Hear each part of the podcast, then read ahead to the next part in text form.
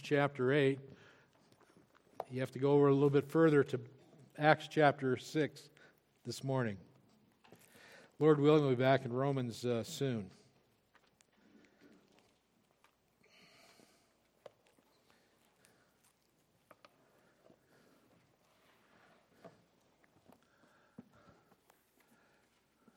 Luke writes Now, in these days, when the disciples were increasing in number, a complaint by the Hellenists arose among the Hebrews because their widows were being neglected in the daily distribution. And the twelve summoned the full number of the disciples and said, It is not right that we should give up preaching the word of God and to serve tables. Therefore, brothers, pick out from among you seven men of good report, full of the Spirit and of wisdom, whom we will appoint to this duty. But we will devote ourselves to prayer and to the ministry of the word. And what they said pleased the whole gathering, and they chose Stephen, a man full of faith and of the Holy Spirit, and Philip, and Prochorus, and Nicanor, and Timon, and Parmenas, and Nicholas, a proselyte of Antioch. These they set before the apostles, and they prayed and laid hands on them. And the word of God continued to increase, and the number of disciples multiplied greatly in Jerusalem, and a great many of the priests became obedient to the faith. Would you join me in a time of prayer before God's word? Father, uh, we come looking at a very, a very important step in the history of your New Testament church, Lord. Uh, the appointment of these first servants these early deacons, Lord, of the church.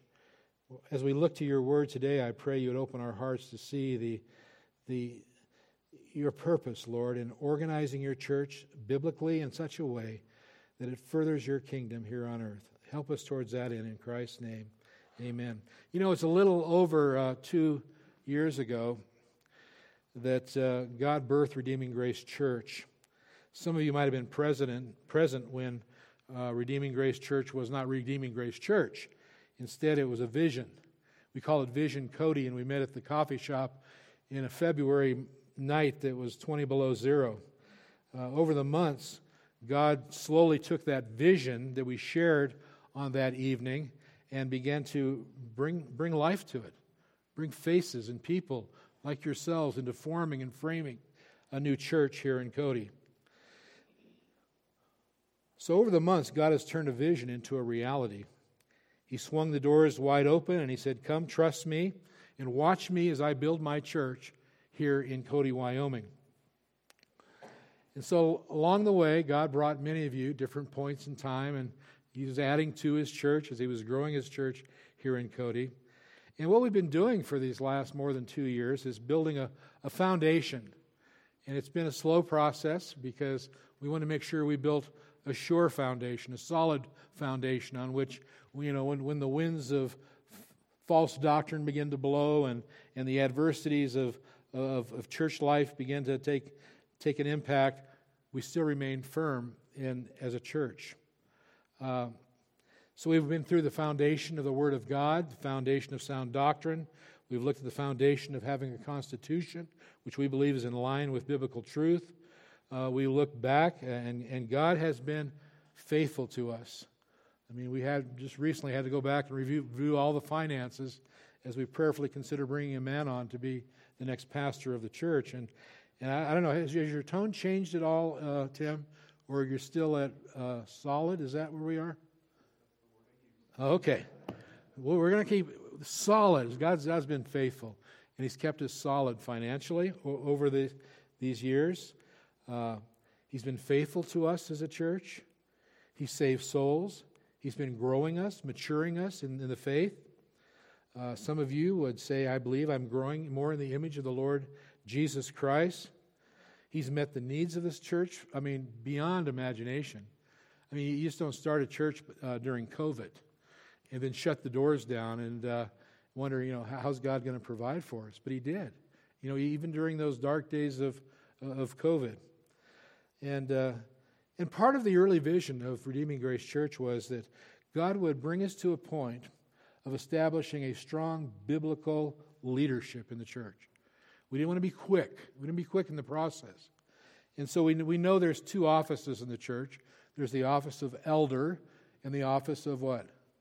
Deacon, Deacon right. And so the Bible speaks of elder in a plurality. So, you know, here we are limping along with one elder when, when God would, I think, prefer that we have grow to the point where we have two elders or more, and also that uh, that there be deacons in the church to carry out that important those important duties. Uh, but God hasn't left us limping along, even though we've had one elder and no deacons. You know, I, have to just compliment every one of you for being a, a church family that has come and, and been servants.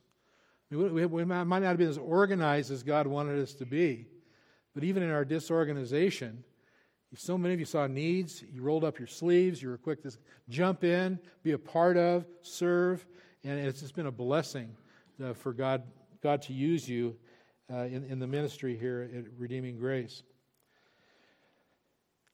Now, in God's providence, uh, you know, we're, we're now in the process of prayerfully adding to, in His time and His man, to a co elder. So we're, we're, seeing progress there. And we're also, uh, today, uh, we're, seeing progress in the fact that God has called out two men in our church to serve in the uh, ministry as deacons uh, Peter Hogue and uh, David Larson, uh, two men that will be taking up, Lord willing, the yoke of serving us, being servants here in the body of Christ. Now, our, our schedules have been crazy. I've been, I've been out sick with COVID for four weeks and uh, just now getting some strength back to be up preaching again. Um, you know, Dave Larson's up in uh, North Dakota, and you've been out in where, Tennessee, and you know our paths are just going all over the place. So to get us all together uh, to the point where we would be uh, installing the two deacons at the same time, I decided what we'd do is we'd begin today with the one who's here. And Lord willing, Dave Larson will be here next week, and we'll be having an installation of Dave Larson next Sunday. We just didn't want to wait until everybody's all together because we, might not ever all be together again. Uh, first, I'd like to focus our heart on the minds of the teaching of God's Word in the area of deacons, just so we can be reminded of how important this office is in the church. Uh, we're going to look at who the first deacons were in the passage I just read. Uh, what was their duties? What's the ministry of a deacon? And lastly, the blessing that comes from not only being a, a, a, deacon, but the blessing that comes to the church that has faithful men of God serving as deacons. So open your Bibles, if they're not already there, to the book of Acts, chapter 6.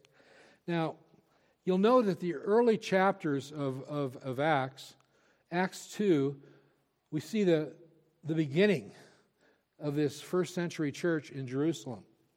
I mean, we see thousands of people miraculously saved as the Spirit of God poured out during Peter's preaching, and all of a sudden God was adding to the church thousands. And then we, you see in Acts 2, he opens up the front doors of that little church, actually quite a big church, but he opened up the, the doors of the church, and we began to see all the things that God was doing and what a church should be like uh, by their example. Well, those are exciting days. I mean, it's one thing to be, you know, in the church today here in Cody. This is exciting. It's always exciting to be in God's church. But back then, it must have been really exciting because, I mean, things were happening. I mean, thousands are saved and thousands are converted. Uh, the apostles are being persecuted and they're thrown into jail, and then God lets them out and, and, and they come back and testify. The church is inflamed with boldness. God is adding to the church daily, such as being saved. And they're full of praise and thanksgiving, and, and they're selling their goods and, and departing them to one another and sharing all they have because of their mutual love for one another. Those were exciting times. Things were going real well in that church until we come to Acts chapter 6, verse 1. And then we find out it's a church just like any other church, full of people like us sinners with flesh. And all of a sudden, there's problems that arise in the church. I mean, have any of you ever been to a church where there weren't problems? I mean, I mean that wasn't our goal in, in planning Redeeming Grace Church because we knew there would be problems. We wanted to be a church that we knew how to deal with the problems and, and resolve the problems that would arise in the church. And that's exactly what they were doing in Acts 6. The church was growing, people are being saved, you think everyone's excited, and they're praising God. And then 6 says, 1 Now in these days, when all that was going on, when the disciples were increasing in numbers, the church was growing and being added to daily, a complaint came. Whining began to take place in the church. Disgruntledness, uh, disgruntled bickering in the church. A complaint by the Hellenists arose against the Hebrews because their widows were being neglected in the daily distribution. That's the problem that existed. Now, it's one that we're not real familiar with here because we don't have Hellenists and Jews in our church that have been converted to Christ. But what we do know about is internal division that can take place in the body of Christ. Most of us know about grumbling in the body of Christ. Most of us have heard people uh, ram, you know, rambling on about all the problems in the church. But in this case, and by the way, after many years of ministry, I found that most problems in the church are relational. Do you realize that? Occasionally there's some doctrinal issues, and those doctrinal issues will divide. But usually, if there's a problem in the body of Christ here at Redeeming Grace Church, it's usually a result of relationships going. And then they, everyone throws up their hands, they walk out the door, they slam it, never come back. And you know, it goes on and on. And this is a church just, just like all other churches, relationships. And apparently, you had the Greeks that were converted to Christ, you had Jews that were converted to Christ. These, these two ethnic groups are worshiping together and now they're, they're arguing with one another. They argued outside before they were saved. Now they're saved and they're arguing inside the church. And because it looked like the Greeks were getting the short end of the stick. You know, they were the ones that, seemed like the Hellenists, the, the Jews, were, were giving the Greeks the short end of the stick. Both Greeks and Jews were converted. The Greeks were second class Israelites, so to speak, Christians. And one of the important ministries of the church from the get go, and it should be ours as well because there's so much teaching about it in Scripture, especially when we get into the pastoral epistles, is the ministry to widows in the church. Do you realize that? I mean, I know it was really big in those days because there was no Social Security. Husbands died early. There was, there was no provision, usually from family or, or any kind of assistance. And so the church quickly came in and began to minister to the widows of the church. And they've always had a very high place in the body of Christ. And we as a church, as we grow in the days ahead, should always be prayerfully looking towards ministering to the widows. Uh, this was a loving church, a serving church. They cared for the widows of the church. That's good. But in the process, it became bad because they began bickering over this very thing. And there were two problems. Uh, the one is that they, they felt that the, the widows of the, of the Greeks were being neglected. I don't know in the amount of food they got or how they were being cared for. Or, in other words, they felt like they were being neglected, and the widows of the Jewish converts were getting the best treatment. The Greeks would be a minority in the church, the Jewish converts would be a majority of the church. So, what's happening here? What's the solution? How do you resolve conflict in the church? What about the apostles? Can't they come in and wait tables and make food and give it to the widows of the church? Could they step in and begin to serve? They could. I mean, the apostles were tempted to pick up and do the work themselves. After all, they wanted to resolve the interchurch squabbling that was going on. And by the way, what happened there happens in every church. Whenever there is squabbling and disagreement and bickering in the church, guess what the evangelistic power of that church is like? Zilch. It goes down. They were adding to the church daily, such as being saved. Now this conflict comes, and everything starts coming to a spiritual standstill, even the salvation of the lost. So, what's the solution? Well, the solution is there to be, there's to be more servants. And uh, the church was going through growing pains, and all churches go through growing pains. And what the church needed was for the servants to step up to the plate and began to minister to the needs of the widows in the church. So we see in Acts 2, 6 2, the 12 summoned the full, they call a meeting of the church. The 12 summoned the full number of disciples. The disciples here are the believers of the church, and said, It is not right that we should give up preaching the word of God to serve tables. We got a problem. We need to solve it. Church, here we are. Let's come up with a solution. That's what the apostles did. And what we need, they said, is some table waiters. We need men in the church that will stand up and wait on tables. Perhaps cook food, uh, serve the food, make sure everyone has ample food, wash the dishes when we're done. We, we, we need some men to come in and, and, and spearhead this, this ministry. prayer linked to word. They, they wanted to be involved in praying, they wanted to be involved in the word because those two were essential to the church as well. They're involved in intercessory prayer. But the church limped along. They had this meeting. The 12 called the church together and, let, and said, Leave us to the word. then, verse 4, look at it, it says, But we will give ourselves continually to prayer and the ministry of the word. So, what we have here in this passage are is really the beginning of the first deacons of the church. So, you know, some of the commentators call them the prototype uh, deacons of the church. They're not. It's not like an office really that's being set up here, like we have office, an office of deacon. It, it's more like a special ministry of men who we would see being the kind of the, as the church continues to grow, becoming the really the first deacons of the church. In some ways, the apostles might be viewed as the prototype of the elders of the church. You know, the apostles, they laid the foundation, they're gone, and now there's pastor teachers, there's elders, they're given to the leadership, that is, the preaching of the word, teaching of the word. And, uh, and then you have these men being prototypes of the deacons today. When you come to Acts 14, you'll see finally there being elders are finally being appointed in the church, but that's later on in the story of Acts. So these seven men would be prototypes of what we would call today's deacon in the church, even though the word deacon is never used in reference to them. The tradition of calling them a deacon, by the way, goes back to uh, Irenaeus, who argued in favor of these seven men being deacons in the church.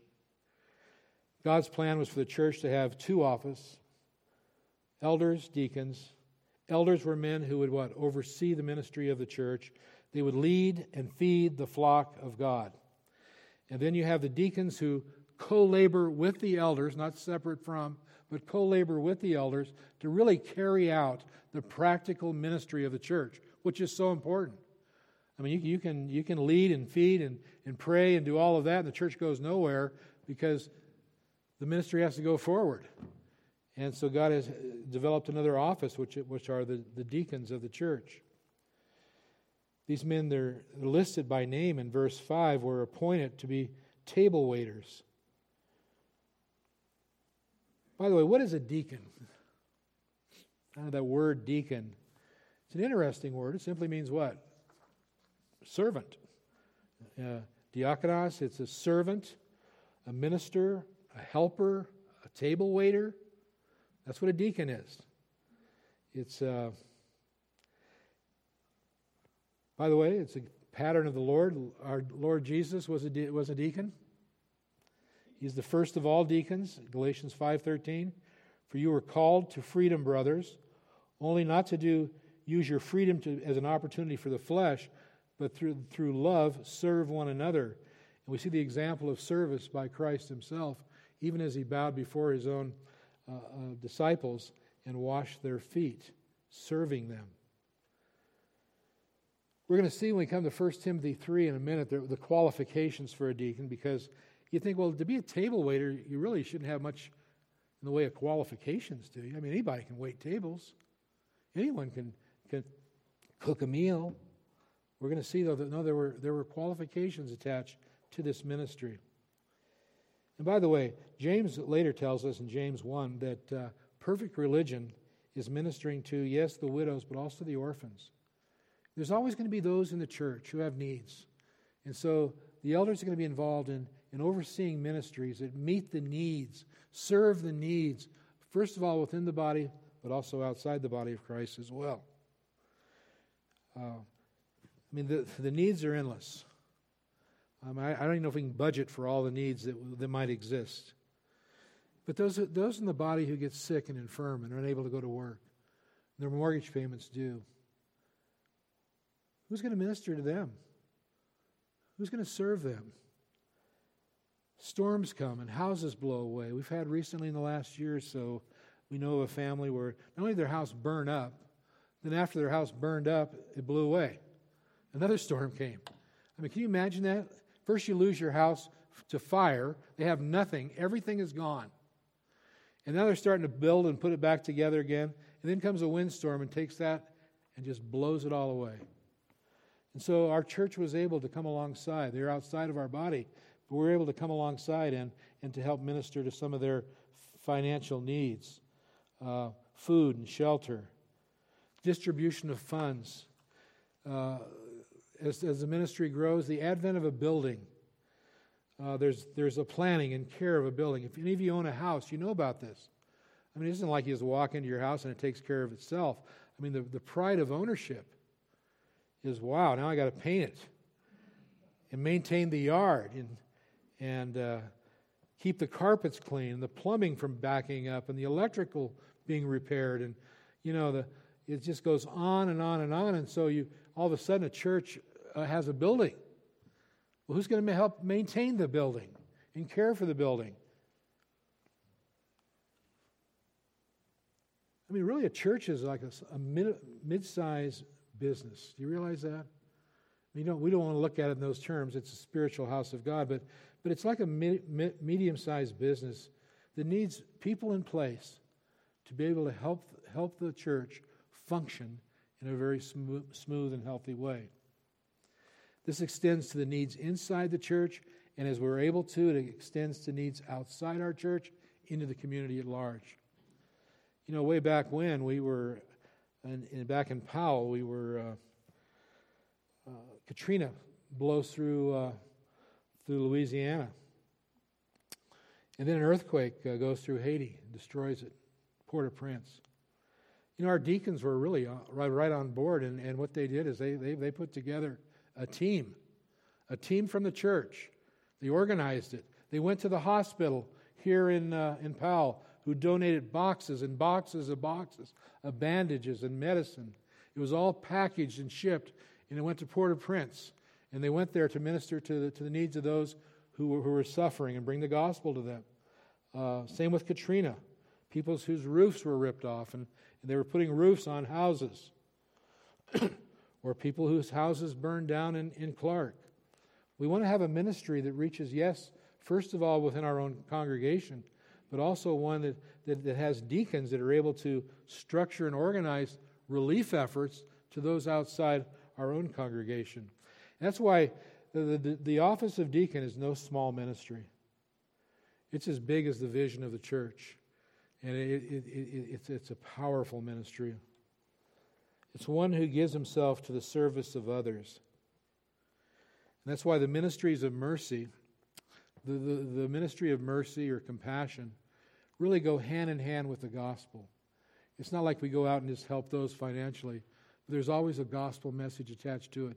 We do this in the name of the Lord Jesus Christ and all that He's done for us. And uh, one, one man that I, I love his ministry in China said this to me recently. He said, The ministries of compassion and that's what a deacon is involved in. The ministries of love and compassion is the needle that threads the gospel through the heart of man. And so it's not just a, a message that goes out, you know, just cold message, believe and be saved. It's the love of Christ that goes out and the deeds of love and mercy that go with it. And you put those two together, and it's the power of the gospel that changes hearts and minds forever. Remember, I said that Jesus was a deacon of deacons. Romans 15 8 says, For I tell you that Christ became a servant for the circumcised to show God's truthfulness. Luke 22 27, For who is the greater one who reclines at the table or the one who serves? Is it not the one who reclines at the table?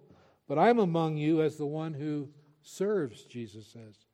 In Matthew 20, 28, even the Son of Man came not to be served, but to what? Serve, and to give his life as a ransom for many. That was the ultimate act of service, the deacon of deacons, Jesus Christ. So God didn't design the, the elders of the church to do all the work of the ministry. Uh, to lead and feed, yes. Uh, to be servants, yes. The ministry demands uh, of the church are huge.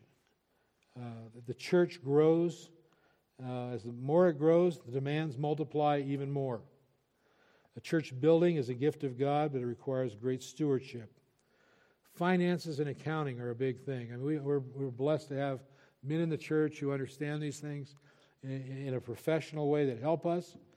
But you know, as far as deacons being accountable for the finances of the church, accurate counting of your gifts, uh, accurate uh, putting together a budget once a year and making sure the budget is, is properly uh, being uh, the giving according to the budget.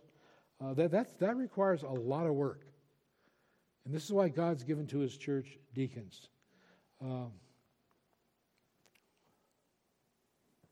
In fact, I don't even know how we were able to carry out the work of this ministry for the last two years without deacons. I mean, it's just been, it's, it's just, really, it's just you and, and, and it's just us serving God. But I mean, we have been limping along. And I'm encouraged to this extent. I believe that when we get these two men in as deacons, things are going to begin to change around here. We're not going to just be limping along and serving and trying to fill in where we can. There's going to be a vision set there's going to be direction set. There's going to be implementation, strategies. And then all of a sudden, now we all got to get involved in the area of service as, that vision is clarified for all of us.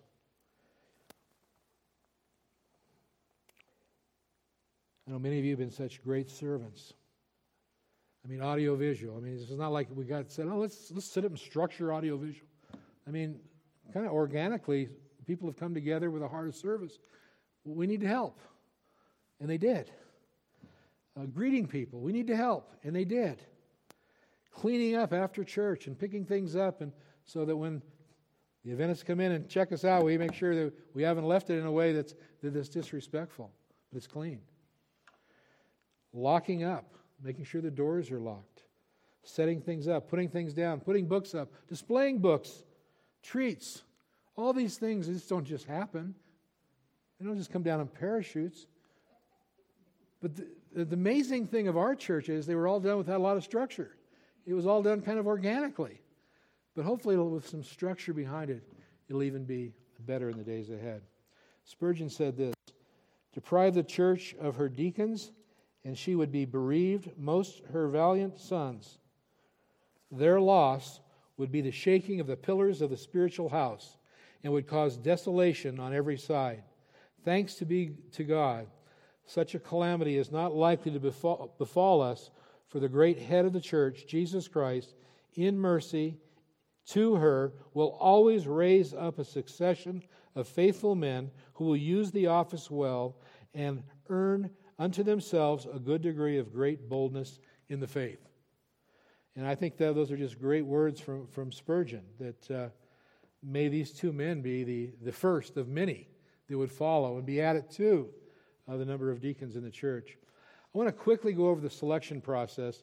Uh, I know it's kind of late because we already appointed these men, but uh, let's. Uh, the selection process is important, and this is what I want you to think about.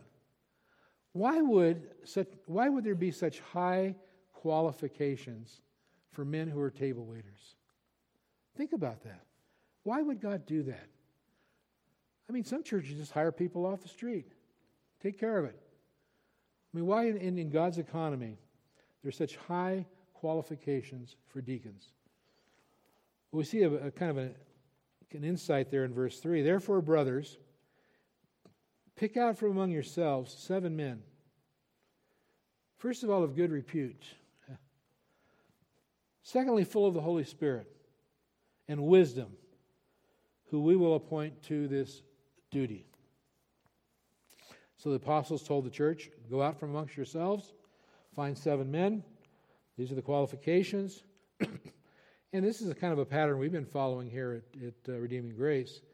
We ask you to look among yourselves to see if there's men who meet the qualifications, uh, and you, you could see them as being the, the deacons of, of Redeeming Grace Church and submit their names. And I know over the last couple of years, a lot of you have been involved in that process. Of you've given names and pulled out names, and uh, and notice it's not just a minute large. It's not any, meeny, miny, mo. Let's let go of Joe. It, it, it's it's totally different. Look for men with these qual- qualifications. And we try and do that once a year. Ask you to do that for elders, for deacons. Look among yourselves for men you believe would, would meet these qualifications. And then what we try and do as elders then is go around and talk with each person whose name submitted, see if they desire that office or don't desire that office, see if they do meet the qualifications or don't, and then go from there as far as submitting their name to you as to vote on ultimately. Requirements or qualifications, therefore, brothers, look for someone among yourselves. By the way, there, there's a qualification you got to be a believer. Pick from among you disciples and the disciples were believers. Uh, do you realize there are churches and denominations that take basically the duties of a, of a deacon and they hire people full time to do that from outside? And it's just you know it's just work around the church. We can hire somebody to do that. That's contrary to what they did here. Look from among yourselves. Don't go to Jerusalem and hire somebody, but look among yourselves. Notice that the, the deacons here are they're, they're, they're men. There, there, there's a gender specific men. The office of servant to, is made up of men. We're going to talk a little bit more about that. But uh, uh, seven men of good repute. Good repute is a good report. That is, there's no disqualification glaring in their life. Uh, they're well liked in the community. They're, they're men of honor. They're men who are honest. They're men who have integrity. Men who are not selfish. Uh, not perfect men. Not perfect men, but uh, you know, your, your, your deacons can have some, you know, you know Pete. you know, you, you, can have some rough spots, right? Uh, you can sand those off over time, but uh, not perfect men, but, but men who are honest, full of integrity, unselfish, men of good report. And then also men full of the Spirit.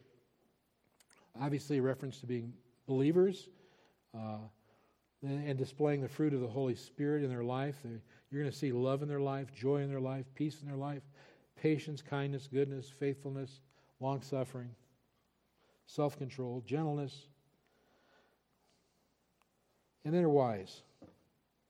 You know, they're able to make wise decisions. They, they know the Scripture, they apply the Scripture in such a way that they, there's wisdom in, in, in the decisions they make. Uh, they, they, well, also, it implies a biblical knowledge there as well. If you're going to be wise, it implies a biblical knowledge or understanding. And so they did. They picked out the men that we talked about. They picked out Philip. By the way, Philip was the evangelist. So here, here he's not only is he a deacon, he's the one that's going out witnessing all over the place. And he was, and uh, we see Stephen, the first martyr uh, of the church. Uh, we see Prochorus, uh, perhaps the first, the bishop of uh, Nicomedia, and he was martyred at Antioch, and Nicanor, Timon, Parmenas, and Nicholas, Nicholas, uh, who was a proselyte of Antioch. Not much of these about these men outside of this passage. But they all played an important role in the foundation of that early first century church. Verse 6 says they, they, they set before the apostles and they prayed and they laid hands on them. And we're going to be doing that with, with Pete in just a minute. We're going to be praying and laying hands on him as he embarks upon this ministry at Redeeming Grace Church. Now, if you want a more detailed description of the requirements, you have to go over to the office itself in 1 Timothy chapter 3, and starting at verse 8, and, and you'll see a list there. You know, you'll see, first of all, we, we've been through this before. I'm not going to really uh, exegete this, these words, but I mean, first of all, dignified, serious minded people. Doesn't mean they can't tell a joke once in a while, but they are serious minded people. They're not double tongued, it says. They're not two faced. They don't speak out of both sides of their mouth. They're not given to much wine. They're not drunkards. They're not greedy for dishonest gain. Now, I'm, I'm going to put a highlight here because I think this is important. One of the areas that deacons are to serve is in the area of the finances of the church. They're the ones that's they're touching the money, and they're involved with the checkbook and keeping balances and making sure everything is spent the way it was purposed to be spent. And so you can see why that, that God would put a, a requirement in here that the deacon not be greedy for dishonest gain. Because if that's their motive, if, if they're money grabbers at heart, that's a dangerous place to put a man in the church of God. When I was practicing law in California, uh, I had a First Baptist Church called me up. Said, We got a problem, and I was wondering if you'd help us work through it as a lawyer. And the problem was they had a deacon in the church that over about 20 years had slowly absconded about probably 20, 30, 40,000 dollars. They weren't sure how much. And they said, What do we do with this guy? It was a little bit at a time. He figured out a way to get a little bit at a time out of, out of the church. And so, how do we deal with him? And so, we worked through that with them. Scott at tens of thousands of dollars. And uh, this is not unusual. Um, I, can, I know of two or three churches very close to our, to us, not in proximity in miles, but I mean doctrinally, that have been through this issue. And so it's important, it's very, very important that, that we have men that uh, are not greedy for dishonest gain. Also, verse 9 in 1 Timothy 3, they must hold the mystery of the faith with a clear conscience. Now, here's one for you. Think about this. Have a, discuss this over lunch. What connection would there be between a man who's being called to be a table waiter in the church and being sound in his doctrine? Why would he have to know theology to be a table waiter? We're going to see you really can't separate the two. You can't separate truth from service. You know, wisdom of the word you know, one of the things about a deacon that I've learned over the years is deacons will go into the homes of people who have needs. And one of the things they can do is, besides bringing the need, is to bring encouragement, hope, and truth from the Word of God. And so, if they're sound in doctrine, they can do like we were doing in Sunday school today and begin to encourage people because they know, theologically, they know the attributes of God. They understand the emotions of man, they understand uh, the solution for for, for, uh, for sin. I know it, over in Powell, we had several that we were counseling over there who had financial problems. You know, their marriage is falling apart. Why? Because you just open their checkbook up and they're just, I mean, it's, it's a mess. They didn't understand finances, they're into debt, now they're got marital problems. And so part of it, yeah, we're going to help meet your needs, but, but there's going to be some wisdom attached to it. And we're going to counsel you financially. And so you have to know, understand doctrine, understand proper understanding of truth to, to bring that truth to those you are helping and encouraging. Verse 10 let them also be tested first. Did we give you a test? By, did I give you the test for a deacon, or did you, did you pass that test? Was it true, false, or multiple choice? You remember how that? You know, there are, really are no written tests that you give someone to be a deacon in a church. Uh, that's not the point here. The point is to be tested by what? Really, probably by fire. I mean, it's, it's to be tested by life. I mean, you you understand that uh, uh, you don't learn to be a deacon by being a deacon. You're a deacon, and we see that you're a deacon. You're a servant because we see you're a servant, and because you're a servant, we're going to now appoint you to the office of deacon.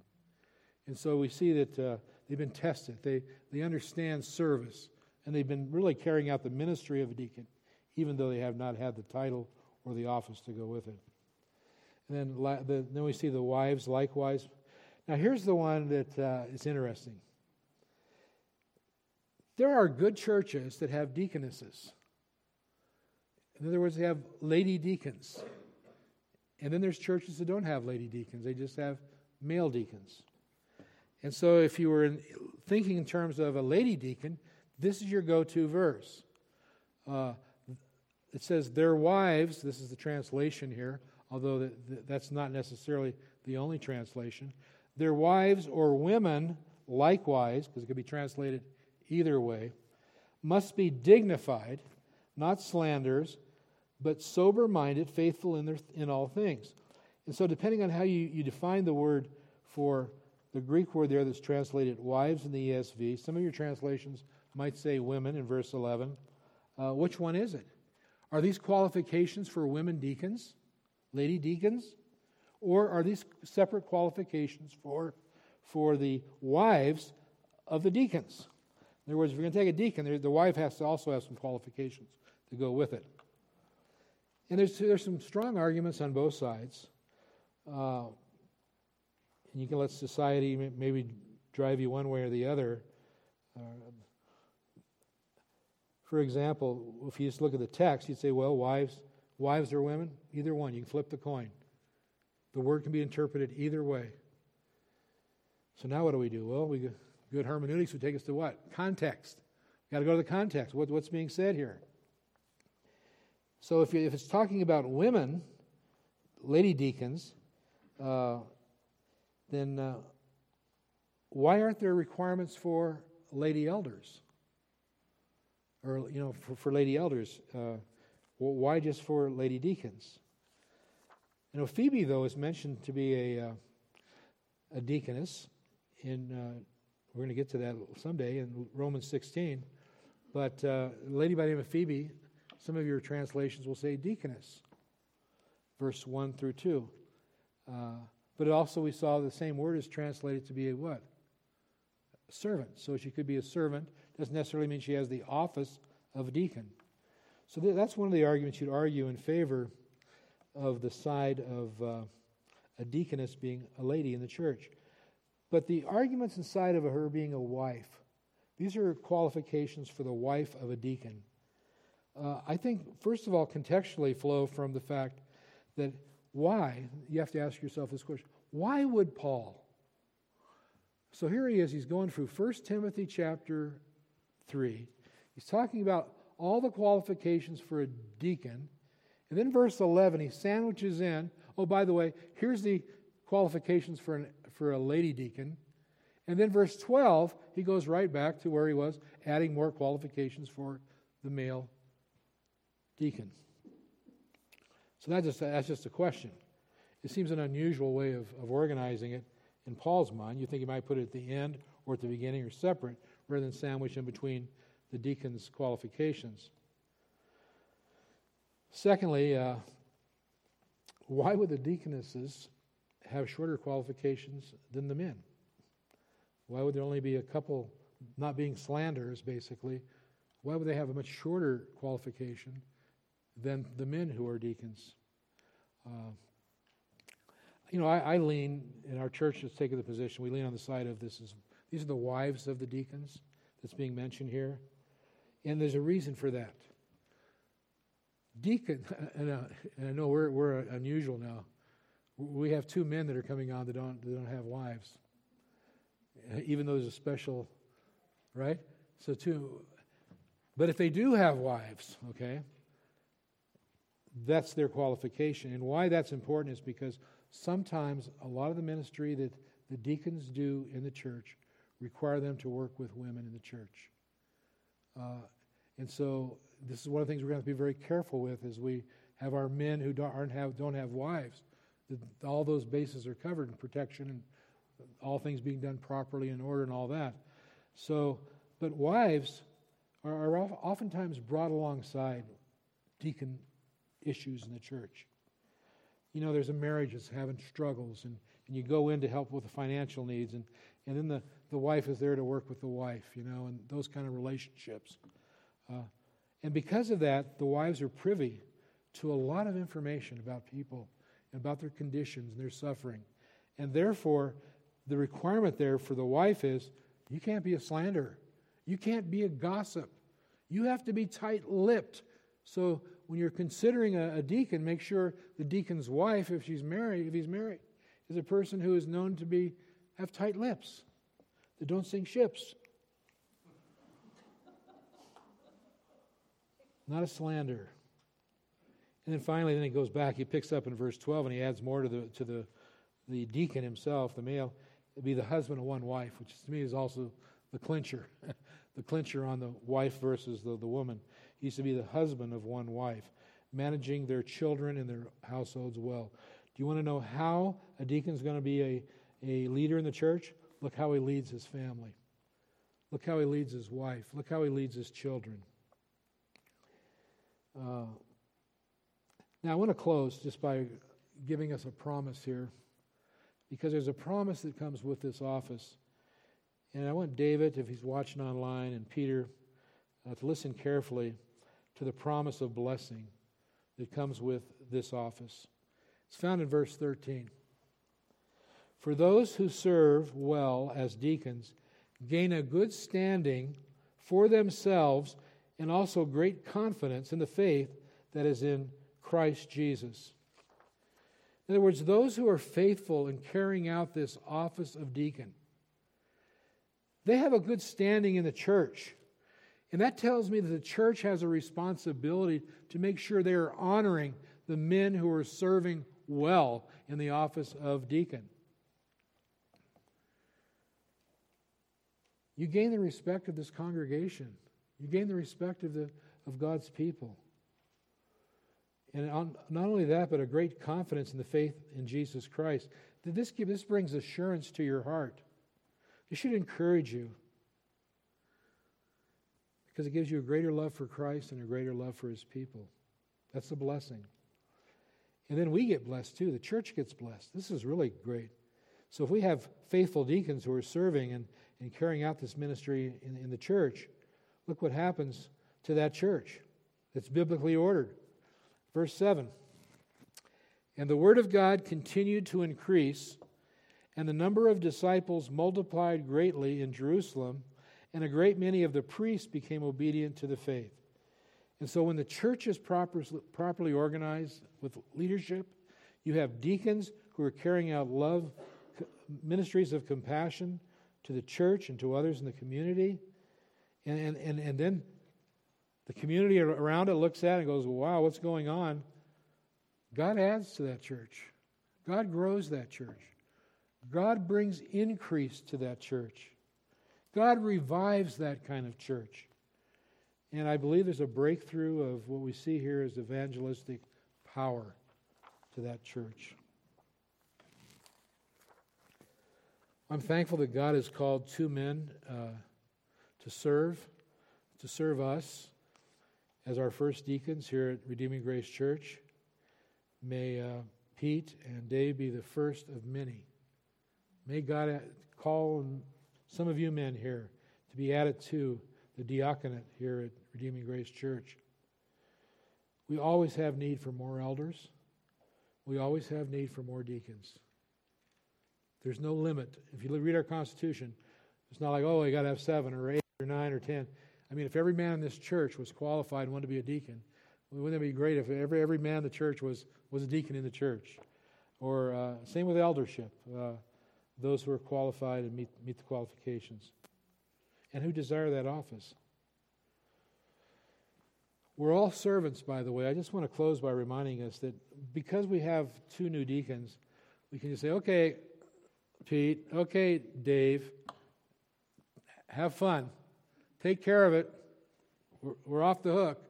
No, these men are leading, these men are structuring, these men are guiding, these men are creating ministries. These men are actually giving all of us more opportunity to do what? For us to serve. We need to be a serving body of Christ. And so we need to pray for them in the days ahead. And I'm excited that uh, God has brought us to this point in the growth and development of Redeeming Grace Church. Uh, I want to be close by And by the way, we got a unanimous response from all members of the church for these men. Uh, so I guess they all passed the test. But I'm going to ask Pete to come forward. I want to follow the example of uh, that first century church. They put their hands on their first deacons and prayed and entrusted them and their ministry into, into the hands of God and His power and strength. You okay? Mm-hmm. Sure? All right. Mind kneeling? Sure. When surgery? I don't know. Okay. I offered a chair for him. This guy's. He, before this is for Christ. Gracious Heavenly Father, we bow before you, thanking you, Lord, for the work of grace you've done in this man's life. Lord, how you've taken a man from all the, the sinful background that we have all experienced to the point of understanding and believing in Jesus Christ alone as his Savior and Lord. And Lord, we thank you that he's trusting in Jesus alone for his salvation, for his forgiveness. And Father, we also praise you that you're a God who didn't just leave him at forgiveness, but has been doing a work of grace in Pete's life. And you've been growing him and maturing him, not only in the knowledge of the truth, but living that truth out, even before the eyes of all of us. We believe, Father, that because of your grace, he has been a faithful servant. He's been faithful to that which you have imparted to him. And so, Lord, we have received the blessing of his faithfulness. Lord, we pray now, Lord, as we, we, we, we put hands on him, not to impart anything from us, and really not even to impart anything from you, but to affirm the calling that you have already brought into his life. We pray, Father, in the days ahead that you would fill him richly with your spirit. We pray for Dave and for Pete that they'd be able to work together in unity and in harmony in a way that would further your gospel work here in Cody. We pray, Father, that you would give them vision. We pray, God, that you would give them, give them a, an understanding of, of, of, of, of the needs, Lord, of our community, and especially for our church. We also pray, Lord, that you would also give them a, a love for the congregation like they've never had before. That this would not be a duty, it would be a delight, Father, as they serve you. I pray, Father, that you would, would strengthen them for the, for the work that lies ahead. Lord, we look forward to Pete and Dave being the first of many. Lord, I know these, these formation stages that are about to take place and learning to work together, it's going to require help from you, help from above. And Lord, we pray that you would use them to build a strong diaconate that would strengthen your work here in Cody and bring a blessing to these people and a blessing to your community at large. In Jesus' precious name. And let's all join together and say, Amen. Thank you. Oh, thank you. Don't leave. Okay. I thought if you're going to be a table waiter, you're going to need an apron. Well, thank you. I, I, I was lacking one. Huh? I was lacking one. Okay. You. Don't have to wear it every potluck, but. Every, uh, just every other sounds good. okay, Lord bless. You.